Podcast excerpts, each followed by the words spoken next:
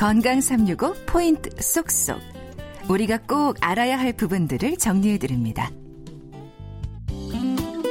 건강365 박광식의 포인트 쏙쏙. 오늘은 서울대학교 치과병원 치주과의 김태일 교수와 함께하고 있습니다. 사실 또 궁금한 게 치아 사이에 음식을 끼는 경우가 나이 들면서 많아지더라고요. 그래서 그런데도 불구하고 여전히 이쑤시개 그때 쓰시는 분들이 많던데요. 좀 어떻습니까? 네, 식사하시고 나서 이쑤시개 사용하시는 분들이 많은데요. 이럴 경우에 치아 사이가 오히려 더 벌어지고 잇몸이 자극받을 가능성이 높아집니다. 그래서 가능하면 쓰시지 않는 것이 좋겠습니다.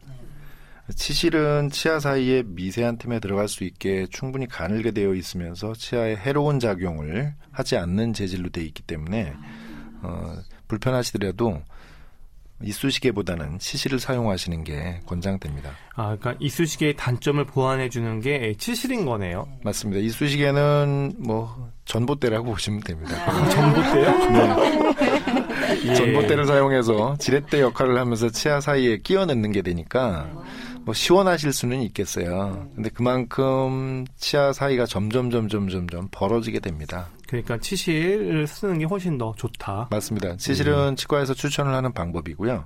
이쑤시개는 절대로 사용하지 말라고 되어 있습니다. 네. 그러면 스케일링을 자주 하는 건 어떻습니까? 스케일링 자주 하시면 기본적으로 치태와 치석 관리가 되기 때문에 좋은데요. 그렇게 자주 하시다 보면은 치아가 너무 시리다, 치아가 깎여나가는 것 같다라고 호소하시는 분들도 있더라고요. 근데 그건 치아 주위에 치석들이 달라붙어서 치아로 전달되는 외부의 온도 자극들을 차단하고 있었던 상태까지도 돼 있는 상태였는데 스케일링으로 그걸 제거를 해내면 외부 자극이 치아 속에 존재하는 신경에 좀 더 가까이 전달될 수 있거든요. 그래서 더 시린 것처럼 느껴지게 되는 거고요. 오랜만에 그래서 스케일링을 받으시면 염증이 심해서 불어오른 잇몸이 가라앉으면서 들뜨고 아픈 기분도 또 일시적으로 드실 수 있어요. 근데 이런 것들은 진짜 일시적인 현상이기 때문에 어느 정도 시간이 지나면서 치아 표면에 보호막이 재생이 되기 때문에 자연스럽게 해소가 됩니다. 네. 그러면 스케일링 주기는 어느 정도 추천하십니까? 환자분이 치태와 치석이 생기는 그 속도가 다 다르거든요. 네. 그것도 저희가 이제 전문적으로 가늠을 해봐야 될 텐데 그 상태에 따라서 되게 1개월에서 1년까지도 주기 설정이 될 수 있습니다. 네. 이건 진짜 사람 개인의 그 상태에 따라 좀 천차만별일 수가 있네요. 맞습니다. 또 이런 말도 있던데요. 치석이 잘 생기는 체질이 있고 또 충치가 잘 생기는 체질이 있다. 어떤 체질과 연관지어서 어떻습니까? 네, 사람마다 침 분비량이 다르고요. 그리고 그 구성 성분이 약간의 차이가 있을 수 있습니다. 그리고 드시는 음식 종류도 다 다르죠. 그래서 치석이나 충치가 생기는 데에는 개인차가 있을 수밖에 없고요. 그래서 이제 규칙적인 칫솔질과 정기적인 점검이 치아와 잇몸 건강을 지키는 데 중요한 요소라고 생각을 합니다. 그리고 또 이 누런 치아 때문에 고민하는 분들이 있어요. 이게 또 선천적으로 그런 건지도 좀 궁금하고요. 또 어떤 분 누런 치아가 오히려 치주질환 위험 없이 건강하다 이렇게 얘기하시던데 어떻습니까? 피부색이 사람마다 모두 다르듯이 치아 색상도 사람마다 정말 다릅니다. 네. 그래서 단순히 색깔만을 가지고 치아의 건강도라든지 치주질환이 있다 없다를 평가하는 거는 무리가 좀 있습니다.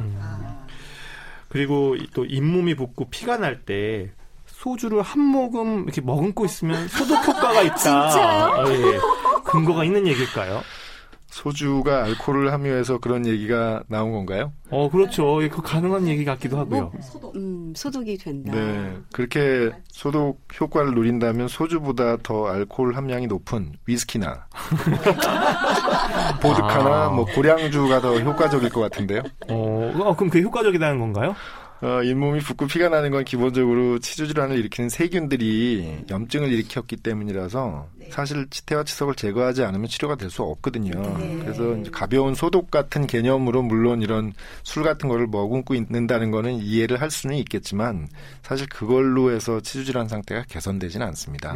그리고 사실 이런 알코올 종류를 입에 머금고 계시려면 구강 위생을 위해서 나와 있는 구강 양치용액들이 많잖아요. 네. 그런 것들이 훨씬 더 좋은데 네. 좋은 것들을 놔두고 왜 굳이 술을 머금고 계시려고 하는지 맛있잖아요. 그렇게까지는 필요가 없다고 저는 생각을 합니다. 그리고 또 이 광고에 선전하는 잇몸약들 좀 치주 질환에 도움이 되는지 궁금합니다. 사실 약만 가지고 치료할 수만 있으면 저희 치과 의사들도 굉장히 편할 겁니다. 그런데 사실 그 모든 약들이 가만히 보시면 잇몸 염증을 개선할 수 있다, 뭐 치주 질환을 치료할 수 있고 예방할 수 있다라고 하는 것들이 보면 치유와 병행을 했을 때 효과를 보실 수 있다라고 써 있거든요. 네, 그래서 약만 가지고 치료를 할 수 있는 그런 진짜 기적의 신약이 나오면 저도 정말 좋을 것 같아요. 그런 날이 오기를 기다려 봅니다. 그러니까 잇몸이 붓고 시리다고 해서 단독으로 약만 먹어서 이걸 약국에 가서 약만 사가지고 해결하겠다, 이건 좀 현실적으로 아니다, 이런 얘기신 거죠? 치료를 병행을 하시면서 약을 드시면 효과가 있다고 생각하시면 되겠습니다. 네, 이렇게 또 여러 가지 치주 질환에 대한 여러 가지 궁금증 풀어봤습니다. 건강365 포인트 속속이었습니다.